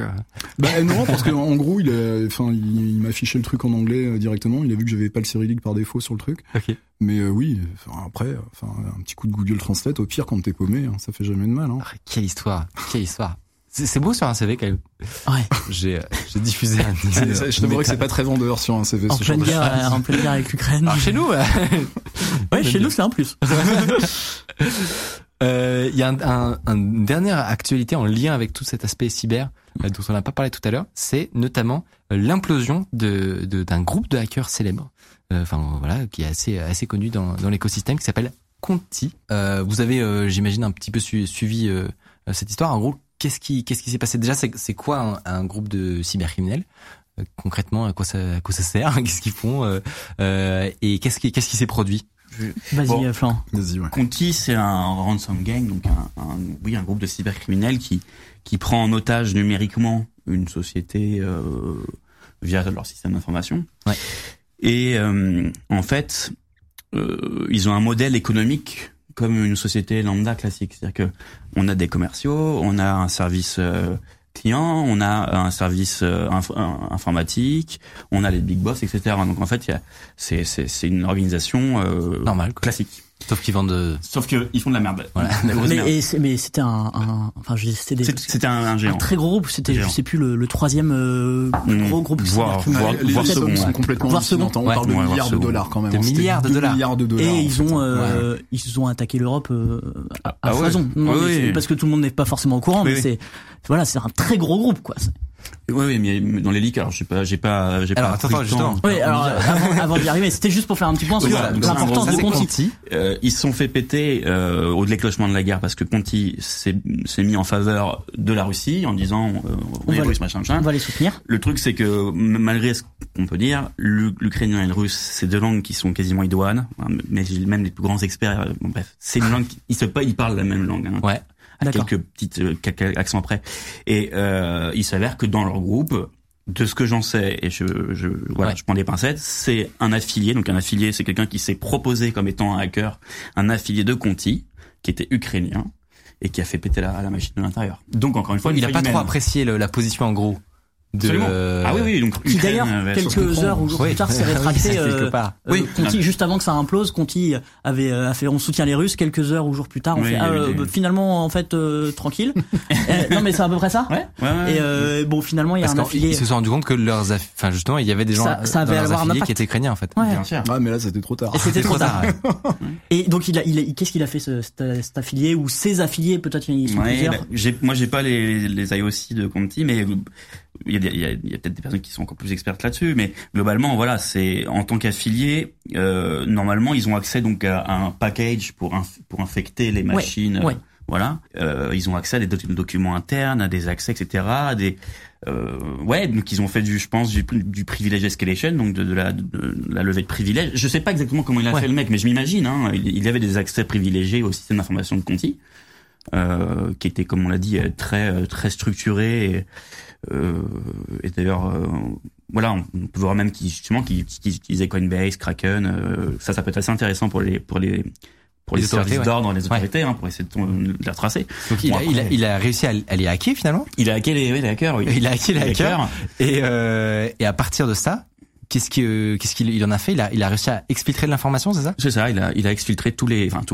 Encore une fois, je connais pas le mapping exactement de leur infra, mais il a exfiltré un paquet d'infos quand même, hein. Et il les a pas gardés pour lui. Il les a pas gardés pour lui, il les a mis. Il les a balancés, quoi. Public, et puis, donc on pouvait voir, encore une fois, je les ai pas regardés en entier, mais on a la liste des cibles existantes, la liste des wallets, divers wallets qui ont été utilisés pour récupérer les rançons, les cibles futures, des noms, tous des prénoms, les documents internes d'un groupe cybercriminel, quoi. Ouais, mais voilà, donc d'un groupe cybercriminel, bien sûr. C'est dingue. C'est impressionnant. Et donc les engueulades classiques, les emails ou les chats, les comptes chiants. Il y a un truc qui est quand même ahurissant dans cette histoire, c'est que les gars stockaient sur des exchanges encore une fois, et puis pas des petits, hein, encore une fois, du Kraken, du Coinbase, du Binance, des trucs comme ça. Et pourquoi c'est possible ce genre de truc? Parce que tu peux très bien te dire, voilà, quand t'es au courant du truc, que tu vas saisir ces assets. Ouais. Mais là, non. Pourquoi? Parce que les entreprises ne portent pas plainte. Donc, s'il y a des bitcoins ici, personne ne sait qu'ils sont volés. Donc, il y a un ils estiment que laisser ça sur des exchanges n'est pas risqué pour eux, peut-être. Mais même côté exchange, tu vois, il n'y a pas d'action, après, fermer les comptes, elles sont incorporées où? S'ils sont pas au courant, si l'exchange n'est pas au courant que l'argent vient d'une rançon, pour lui, est-ce que t'as l'exemple d'une injonction qu'il y a eu d'un pays tiers qui est demandé à geler un wallet, par exemple, ou pas?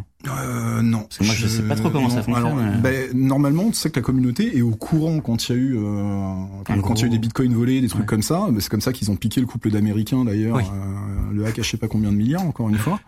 Les TikTokers.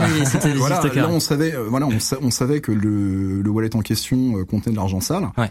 Donc ils ont pu agir. Ils pouvaient pas l'exfiltrer. Ouais. Ils pouvaient pas récupérer le pognon. Donc il y avait un vrai problème. Mais alors après, une fois que les mecs ont posé leur ransomware et tout ça, le fait qu'ils arrivent à sortir du pognon, c'est quand même martien, parce que on aurait dû se retrouver dans le même cas qu'avec ce couple. C'est ça. Là, on sait entre guillemets, on a les identifiants des wallets et tout. Ok. Et alors sur ce qu'il y avait dans ce leak justement, donc il y avait de l'information, des trucs internes et tout. Est-ce que il y avait aussi des programmes, ou est-ce qu'on a vu les outils qu'ils utilisaient, du code ou des choses comme ça? Ça faisait partie du leak ou pas? Ce que vous avez vu? Alors moi j'ai pas regardé s'il y avait les outils, mais je présume que le mec a dû lâcher les outils avec, quoi. Ouais. Il a dû lâcher le malware avec. Moi de ce que quelqu'un m'a dit, ils sont en pleine analyse de leak. Enfin je sais pas si. Oui c'est ça. Souvent il y a des gigas. Donc c'est compliqué. Mais de ce que j'ai cru comprendre, a priori il y a quasiment le code source d'un ransomware, et ce qui est potentiellement encore plus incroyable, le code source d'un moteur de déchiffrement.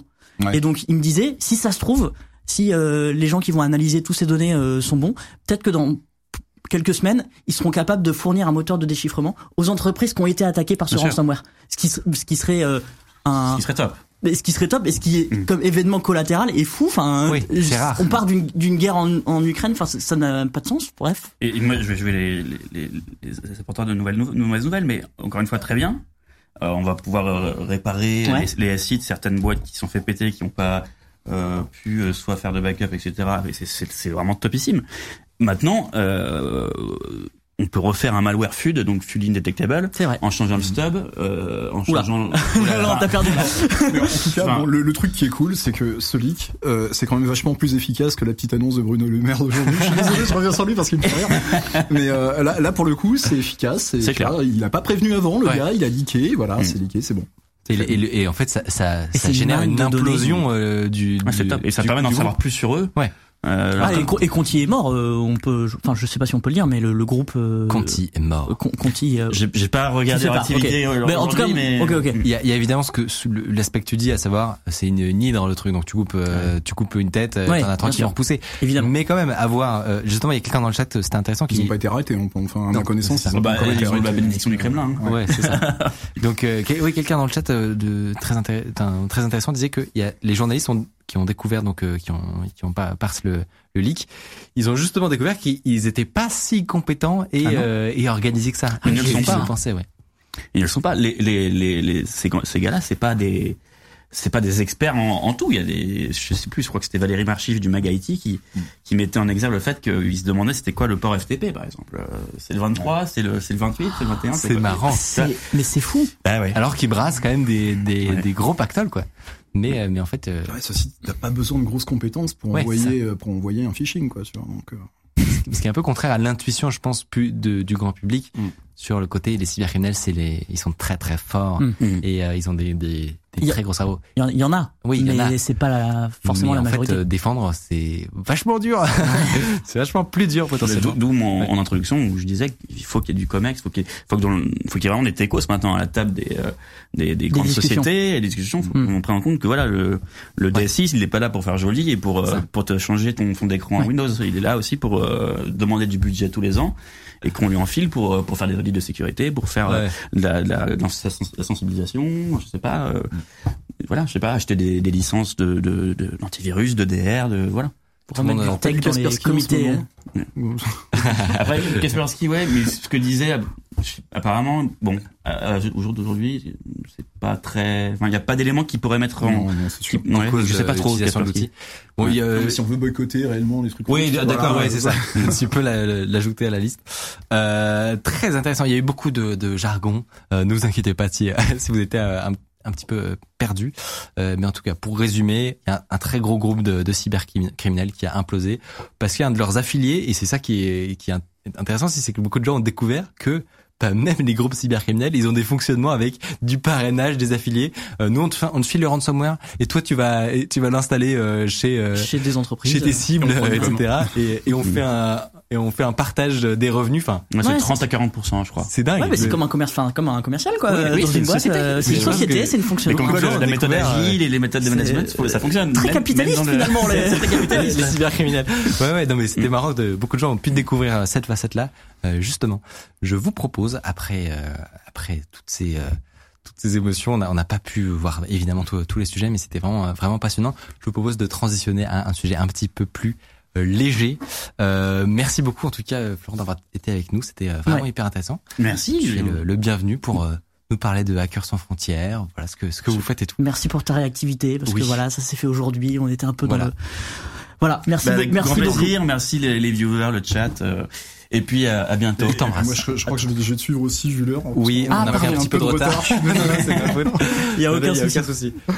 Merci du coup beaucoup. Merci. Où est-ce qu'on peut vous suivre vos actualités? On peut suivre Reflet, j'imagine. Alors déjà suivre Reflet, oui, exactement. Et moi, je suis principalement sur Twitter en fait, ou sur IRC. Sur IRC. Retrouver Bluetooth. C'est la première fois que, honnêtement, c'est vraiment là. C'est un vieux, ça. Jamais on a eu ça. J'avoue, non, mais ça marche très bien. Ça marche pas vieux, je suis vintage. Et toi, est-ce qu'on moi, Zitoons sur Twitter, Z2TUNZ ou, voilà. On les envoie dans le chat. Et, Hacker sans frontières, hwb.ngo. Ça roule. Parfait. Et merci on suit vos actualités. Merci beaucoup les gars. Très bonne soirée. Restez avec nous puisque on va transitionner sur un sujet un peu plus léger. Voilà, si vous voulez décompresser de cette soirée, de tous ces sujets un petit peu lourds, on en est bien conscient. On va parler de gens qui ont des métiers très bizarres. Concrètement, restez avec nous. C'est maintenant finalement le jingle.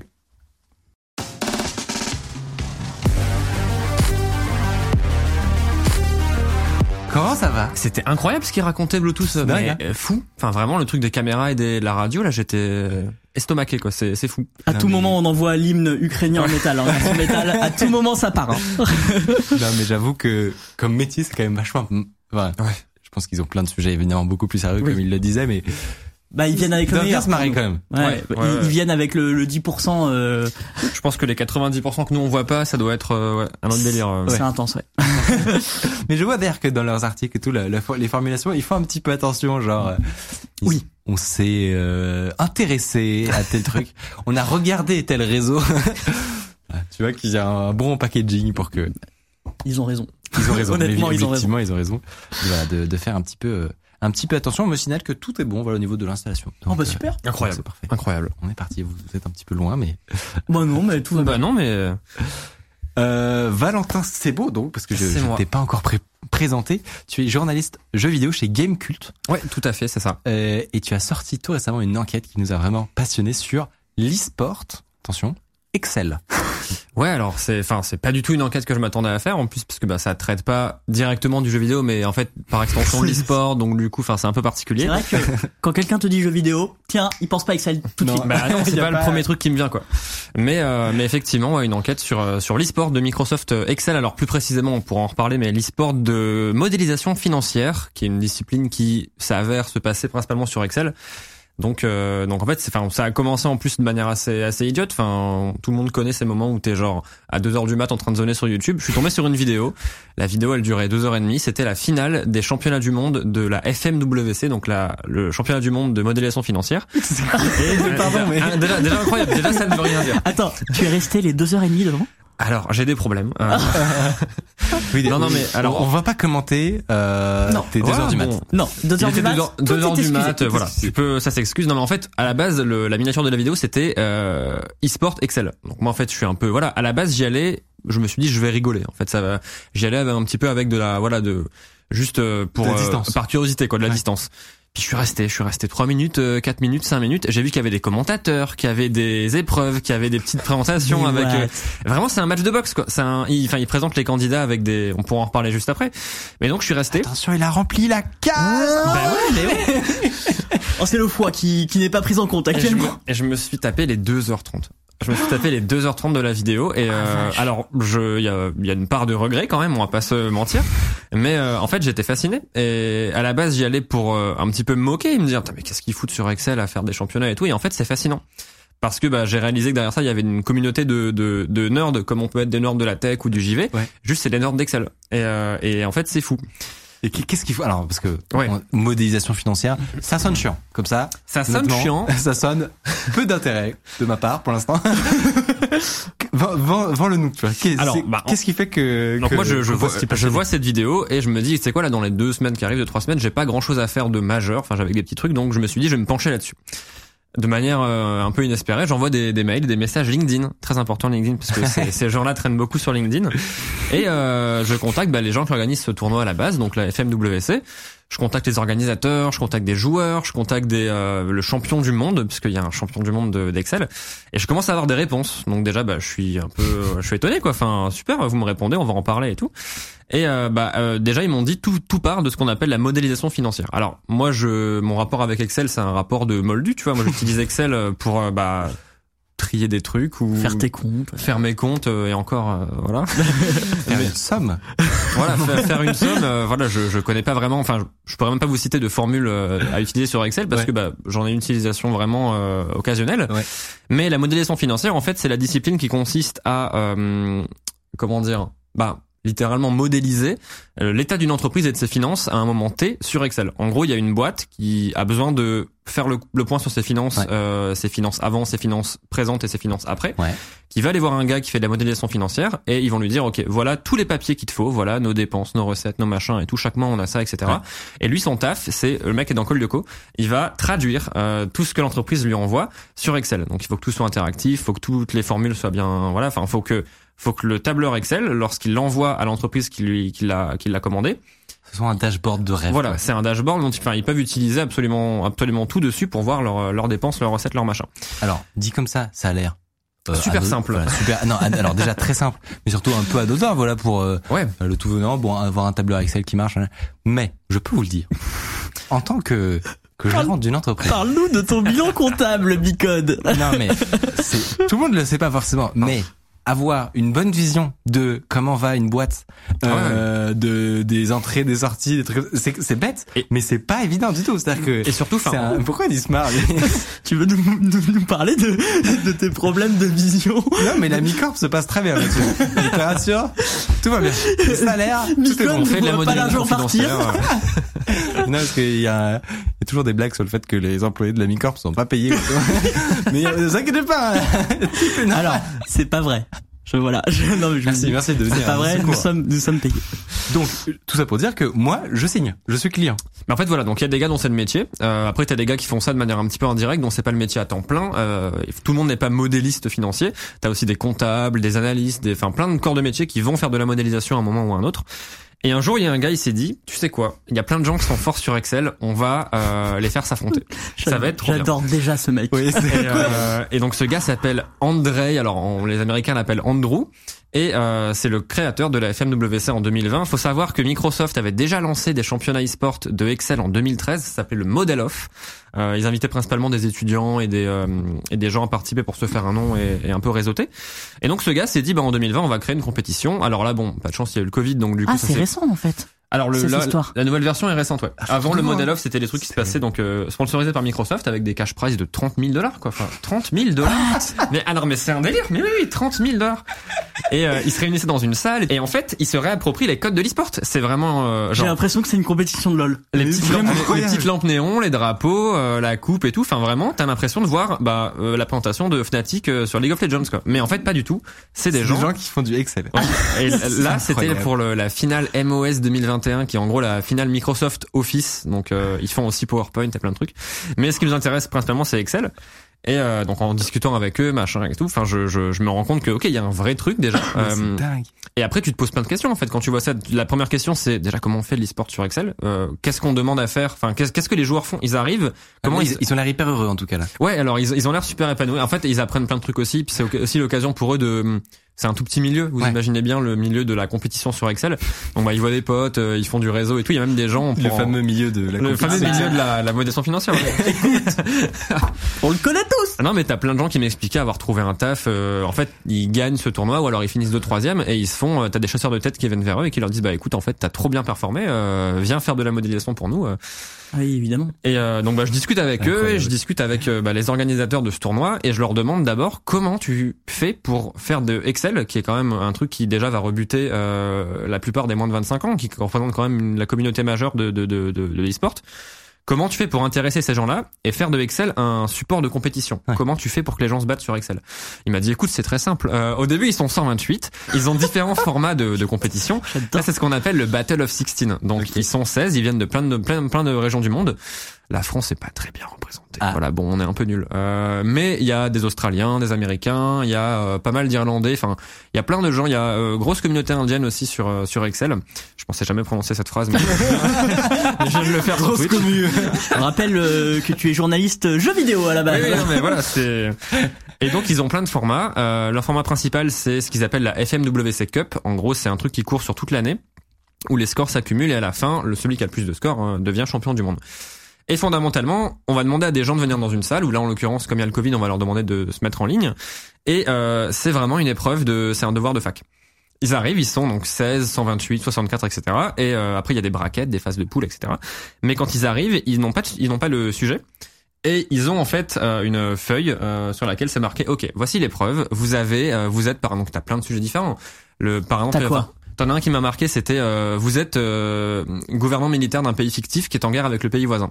Voici vos effectifs de troupes, armées, au sol, air, mer, etc. Voici les effectifs du pays voisin. Calculez l'issue probable de 100 affrontements entre ces deux pays. Vous êtes croupier, calculez le résultat de 100 tirages de blackjack de la façon la plus automatisée possible. Ah ouais, okay. Et donc, plein de délires comme ça. Après, ils font aussi du morpion. Enfin, par exemple, ils ont demandé à des gens de coder du Tetris dans Excel. Non. Et ils ont 50 minutes. Mais c'est un délire. Alors ça, je veux voir. Mais alors, t'as des vidéos. Tu tapes Tetris Excel sur Internet et t'as des gens qui font des. En fait, ils font des matrices de. Tu vois pas physiquement les blocs tomber sur Excel parce que c'est. C'est Excel finalement. C'est vraiment pas Excel. la base. Mais ils font des matrices. Excel tourne, enfin Tetris tourne sur Excel et ils ont des matrices qui calculent automatiquement ce qui se passe. Et enfin c'est un délire. C'est hallucinant. Généralement, tout se passe en... Alors, tu verras, mais j'en parlerai après, mais il y a des gens qui disent « Ouais, moi, j'utilise pas Microsoft Office 360, c'est un peu de la merde. » Il y a plein de gens qui font du trash talk aussi, les candidats. Il y a un game, ah, quoi. Oui, il y a vraiment un game. Est-ce qu'il y a des gens qui disent « Non, mais la version 2020, là... » Bah, en fait, ils ont rajouté une fonction. Bah, moi, je reste fidèle à la 2016. Et bah, t'as des gens qui font ça. Et en fait, donc, par exemple, déjà, ils se donnent des pseudos. Alors, moi, j'ai découvert que Andrew Ngai, qui est le champion australien de Excel, déjà lunaire, ce gars, il a un pseudo qui s'appelle N-God. Ses fans l'appellent le N-God d'Excel. T'as aussi le Excel Wizard, ou le Excel Ninja. Le Excel Ninja parce qu'il est super rapide et genre, du coup, son surnom, c'est le Excel Ninja. Mais il y a un lore. Ils ont vraiment gamifié le truc jusqu'au bout, quoi. En fait, ils se réapproprient vraiment les codes de l'e-sport traditionnel. Et ils ont raison. Et ils ont raison parce qu'en fait ça fonctionne. Alors on pourra reparler après de, en termes de dynamisme, c'est pas Counter Strike quoi. Ouais. C'est... Mais est-ce qu'il y a besoin d'avoir 60 FPS figure-toi que dans les compétitions ils ont, et je ne rigole pas, il y a zéro van, ils mettent sur l'écran pendant la finale, il y a un compteur d'APM. Comme sur les championnats de StarCraft. Donc c'est le nombre d'actions par minute. C'est le nombre d'actions par minute. Et en fait, ils sont, bah, en fait, tout comme les joueurs de StarCraft ont, ben, voilà, c'est connu, les joueurs de StarCraft, généralement, ils montent à 300, 400 actions par minute. Là, les gens qui jouent à Excel, ils ont un compteur d'APM, donc les commentateurs ont un compteur d'APM sur l'écran. Et parfois, tu vois, ok, ce candidat, actuellement, il est à 230 APM. Et c'est fou. Mais comment c'est possible? 200. Bah, en fait, t'as plein de techniques. Ils ont ils ont pas spécialement de routine d'entraînement parce qu'en fait, mais comment tu t'entraînes? Un jeu vidéo, t'as plein de contrôles, quoi. Ouais. Là, tu écris des formules, quoi. Ouais. Et enfin, moi, du coup, le champion du monde, je lui ai demandé, écoute, frérot, là, t'es champion du monde d'Excel, ça sous-entend quoi de t'entraîner pour être champion du monde? Il m'a dit, bah, en fait, je m'entraîne pas des masses, parce que c'est intéressant parce que là où plein de joueurs e-sport vont, s'entraîner et du coup avoir une training routine, faire des bootcamps, etc. Là, en fait, lui, il s'en fout. Son taf, c'est de, toute la journée, faire de la modélisation financière. Donc, leur taf, en fait, c'est de maîtriser Excel sur le bout des doigts. Donc, ils n'ont pas besoin de s'entraîner. Ils connaissent leur outil. Et voilà, la seule façon dont ils vont s'entraîner, il me disait, en fait, c'est en reprenant, par exemple, les sujets du championnat de l'an dernier pour connaître le format. Des annales, en fait. Voilà, c'est exactement ça. Tu révises tes... Sauf que là, tu peux gagner 30 000 balles. Donc, plutôt pas mal. Et donc, ils s'entraînent. Et c'est comme ça qu'ils arrivent à connaître tellement bien l'outil, le nom des fonctions, quels sont les... Je pense qu'il y a pas mal de maths aussi, donc t'as un peu de maths, ouais. De avoir leur bagage de probabilité, stats et tout. Ah oui. Et ça leur permet d'atteindre donc des APM. Donc pour ceux qui ont raté, c'est actions par minute, c'est le nombre de clics, de touches de clavier, etc. Truc classique, hein, dans un jeu vidéo où t'as 15 de doigts littéralement. Dans les jeux de stratégie, généralement, c'est un truc qui est utilisé pour calculer la rapidité d'un joueur. Ouais. En fait, par exemple, typiquement, je sais que ça se fait beaucoup sur le marché asiat, les joueurs de StarCraft, leur compteur d'APM est constamment indiqué. Et en fait, tous leurs clics, tel ordre, telle unité, tel bâtiment, tel machin, ça c'est considéré comme une action. Et au fil du temps, leur compteur d'APM grimpe. J'ai rencontré des joueurs Excel qui, se vantaient, donc, au début de la finale, t'as une présentation avec des petites cartes, etc. Tel joueur, par exemple, bonjour, moi je m'appelle machin, moi Excel, mon rapport c'est ça, j'utilise Excel pour tout faire dans la vie, genre mon journal intime. J'ai rencontré des gens qui utilisent Excel pour écrire leur journal intime. J'ai rencontré des gens qui ont appris à utiliser Excel sans jamais toucher la souris, parce qu'ils considèrent ça comme plus rapide. Et donc du coup en championnat ils font juste de la macro au clavier. C'est incroyable. Et j'ai trouvé ça fou. Dans le chat, on se rapproche du Doom sur Excel. Alors, je pense qu'il y a déjà des gens qui ont dû faire du Doom sur Excel. Ça doit exister. Il y a Doom sur des tests de grossesse, donc à mon avis. Oui, c'est ça, exactement. Est-ce qu'il y a des fautes éliminatoires, il y a des trucs où tu peux te faire exclure? Comme dans un sport et tout. Alors exclure, je sais. Alors j'imagine que histoire, je sais pas, mais des fautes, des règles, tu vois, des trucs cadrés quoi. Bah en fait t'as des règles. Notamment il y a une règle simple, c'est que les commentateurs, donc ils sont deux généralement. D'ailleurs il y a l'un des commentateurs, je peux en parler parce qu'il est zinzin et c'est incroyable. Il s'appelle Bill Jelen. En fait t'as parlé à tout le monde. En fait j'ai envoyé plein de mails et je m'attendais pas à avoir des réponses, mais il s'avère qu'en fait j'ai eu des réponses de tout le monde quasiment. Ok. Et j'ai parlé avec Bill Jelen, qui est donc le premier influenceur Excel au monde.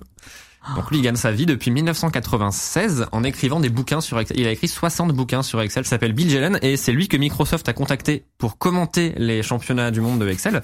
Et du coup, son taf à lui, c'est de regarder ce que les joueurs font, parce que voilà, la règle en gros, c'est que quand tu participes à une compétition d'Excel, le commentateur et le présentateur ils ont tous les deux accès à ton écran constamment. Ton écran est partagé, donc ils peuvent voir si tu triches, si machin, etc. Ouais.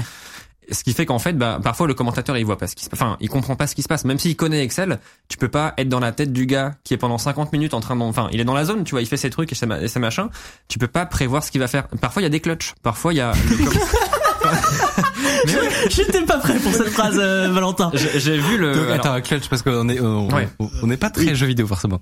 En gros, donc ce qui est donc dans le milieu e-sport, ce qu'on appelle un clutch, c'est en gros un retour inespéré. Par exemple, une équipe qui va perdre un match de Counter-Strike, elle va perdre, je sais pas, 15-3. Et soudainement, elle va revenir à 15-15, égaliser et gagner. C'est ce qu'on va appeler un clutch. En gros, c'est un retournement de situation. Ouais.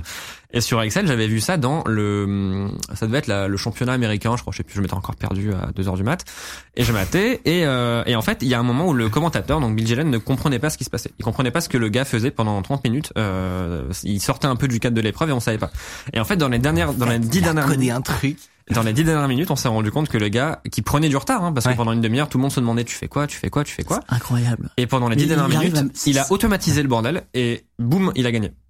Et d'un coup, il a fait un clutch et en fait, à la fin, du coup, les commentateurs tentent de rendre ça un petit peu, voilà. Parce que c'est compliqué, en fait, il m'en parlait, c'est compliqué de rendre dynamique un tableur Excel, parce que sur des trucs comme League of Legends, Counter-Strike, c'est immédiat.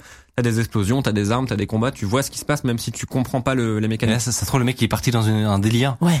Tu vas capter qu'à la fin que c'est il y a un peu ça. Alors pour les échecs, j'allais dire, j'ai déjà regardé des échecs et tout. Pareil, c'est en vrai là tout le monde comprend ce que font les gens, ils analysent et tout machin, mais pareil, il faut arriver à mettre de l'enjeu et tout sur des trucs où tu comprends pas forcément tout. Je parlais aussi avec un gars qui bosse chez Microsoft, pareil, je pensais pas avoir une réponse de ce gars-là, mais il y a un gars qui bosse chez Microsoft dans la team Excel, il est design programmeur en gros sur Excel. Et lui, depuis 3-4 ans, son taf, c'est de bosser avec les organisations qui font de l'e-sport sur Excel et les sponsoriser, s'arranger de développer des trucs pour faciliter la compétition, machin. Et il me disait, et c'est marrant parce que dans sa vidéo de présentation, il avait un peu ces inspirational quotes, des trucs entre guillemets, machin. Et il racontait Excel, c'est quand même c'est le plus beau langage de programmation du monde, utilisé par 750 millions de personnes au monde. Et en fait, ah oui, j'avais vu un graphe, peut-être qu'ils peuvent l'envoyer à la régie, un graphe qui compare Excel. Voilà.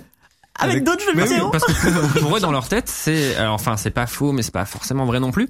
Excel, c'est le langage de programmation le plus utilisé au monde. Parce que ils considèrent ça comme un langage de prog. Et comme Excel, c'est rentré dans les mœurs. Ouais.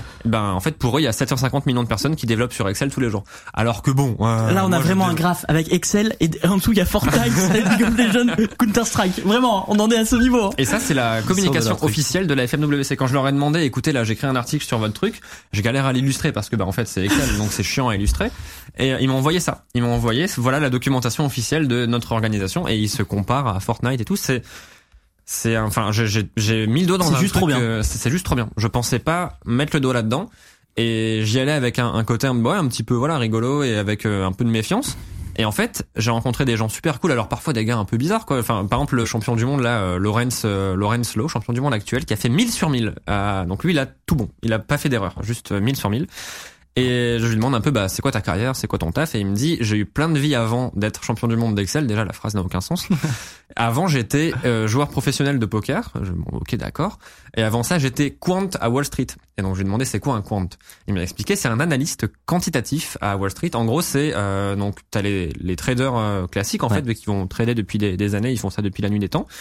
Et sont venus à un moment, 2005, 2010, 2015, les analystes quantitatifs qui, eux, sont mis à mettre des algos et de l'informatique dans le traitement des données boursières pour un peu hacker le système. Et ils se sont fait un paquet de blé. Ils m'expliquaient que c'était fait des millions quand ils bossaient à Wall Street pour devenir ensuite joueur de poker professionnel et ensuite champion du monde d'Excel. La vie du gars, incroyable. Et quelqu'un dit dans le chat, parce que c'est vrai qu'il y a la Zilane qui est annoncée ce soir par Zerator, quelqu'un dit on peut espérer Microsoft Excel à la Zilane, s'il te plaît, Zerator. Ce serait fou. Peut-être pas cette année, parce que j'imagine que là t'as déjà prévu le jeu l'année prochaine, mais je me demande si ça a pas déjà été fait. Non, ils ont fait dictée, ils avaient fait la pétanque. Ah non, ils ont fait dictée et pétanque. Non, ça a pas été fait. Non, Excel. C'est un appel. C'est un appel. Ça se trouve, ça a été annoncé. Quelqu'un dit il l'a déjà fait, mais je crois que si. S'il y a besoin de contact dans Excel, moi je peux il maîtrise le game Excel maintenant. Mais moi ce qui me termine, c'est qu'il y a quelqu'un à Microsoft dans la division Excel qui s'occupe de mettre en valeur les compétitions Excel. Et en fait, ce poste existe. Et je leur ai demandé, justement, à la FMWC, Ok, comment vous faites ? C'est qui vos sponsors ? Genre, vous organisez une compétition sur un jeu, voilà, e-sport. Comment vous sponsorisez ? Comment vous le financez, ouais, etc. Leur sponsor principal, évidemment, c'est Microsoft. Ouais. Ils ont aussi des boîtes de macro investissement, enfin des trucs américains, etc. que je connaissais pas. Mais leur sponsor principal, c'est Microsoft. C'est eux qui les mettent en avant, c'est eux qui les financent, c'est eux qui les aident. Et, non, mais c'est bien joué. Hein. C'est logique. On me dit que Zerator l'a déjà fait au Xbox Game Pass. Ah oui, voilà, d'accord. C'était pas la Zilane, mais ça me rappelait un truc en vrai. Ouais. On peut peut-être imaginer une compétition concurrente sur Google Sheets qui va arriver. Mais je pense que beaucoup moins poussé Google Sheets. Donc, bah t'as des joueurs de t'as analysé un petit peu la concurrence. Champions du monde d'Excel qui crachent sur Google Sheets parce que bah ils font du trash talk. Aïe. Mais c'est beaucoup moins de fonctions. C'est nul. C'était hyper intéressant. Merci énormément. Ouais, je peux finir avec une anecdote qui m'a raconté. Genre, tu m'as dit, depuis que j'ai fait cette enquête, alors, mais oui, et toutes mes pubs Insta, YouTube, c'est des influenceurs Excel qui me vendent des cours Excel. Mon algo YouTube, il est flingué depuis 3 semaines. Je veux me détendre le soir et lancer YouTube et regarder un truc. J'ai que des rediffs de championnat du monde. Du coup, je prends mon téléphone, je vais voir un peu machin. Sur Insta, j'ai des pubs pour Excel. J'ai des pubs d'influenceurs Excel. Ça veut dire Excel. Qu'il y a des gens, parce que nous, on le sait pas. Il y a un profil type. Mais il y a un profil Facebook type. Ads. Voilà, ça, c'est les bouquins Excel, que le gars, Excel fan. Ça, c'est les bouquins que le gars écrit depuis 96. Il a écrit 60 bouquins comme ça de 40 astuces pour Excel, devenez le maître d'Excel, machin. Et ce gars, il se fait des centaines de milliers de dollars par an en parlant d'Excel. Ouais, et t'as aussi une influenceuse qui pour le coup est méga connue. Enfin, méga connue, moi je la connaissais pas, mais j'ai une pote qui premier degré la connaissait. Et elle me dit mais tu connais pas Miss Excel. Donc je vais voir et tout machin. Elle a 1 million d'abonnés. Et voilà, Miss Excel, son travail, elle sait, pareil, de faire de la vulga Excel. Elle donne des cours. Mais ça je comprends franchement. Je pense que c'est un bon public. En vrai. Le nombre de gens qui utilisent Excel, franchement, tu cherches et tout. Et elle gagne sa vie maintenant uniquement grâce à ça. Elle se fait des centaines de milliers de dollars. Elle donne des cours, etc. C'est super intéressant et c'est cool de voir que c'est ce que me disaient les orgas en fait. Ils tentent de démocratiser Excel et d'en faire un jeu que les jeunes vont suivre. Je leur ai dit calmez-vous quand même. Ça reste Excel. Un avenir pas forcément certain. Mais ils tentent de le faire. Quoi. Voilà. Hyper stylé. Merci beaucoup en tout cas pour ce retour d'expérience. Tu t'es plongé dans ce monde merveilleux du gaming Excel, du sport même. On va pouvoir arriver à la fin doucement de cette émission. On aura parlé de plein de trucs très intéressants, du conflit en ukrainien, l'aspect cyber de tout ça. Une petite note pour se détendre un petit peu sur l'e-sport Excel. Si vous voulez vous lancer, il y a une fortune, peut-être pas. Il y a un game en tout cas. Il y a un game en tout cas, si vous voulez. On se retrouvera la semaine prochaine. Merci beaucoup à nos invités. Donc Olivier, Bluetooth et Florian qui sont partis tout à l'heure. Florent. Et merci beaucoup Valentin. Mais merci pour l'invitation. Avec nous, où est-ce qu'on te suit? Sur Twitter, par exemple, Nodus, N-O-D-D-U-S. Et ben on l'envoie dans le chat. Merci Mathieu. Et merci à toute l'équipe pour la préparation un peu chaotique, il est vrai, de cette émission. Et on se dit à très bientôt, tout simplement. Très bonne, excellente émission. Oh là là, c'est beau, ça, c'est beau. Oh là là, c'est beau. Très bonne soirée et à la semaine prochaine. Salut.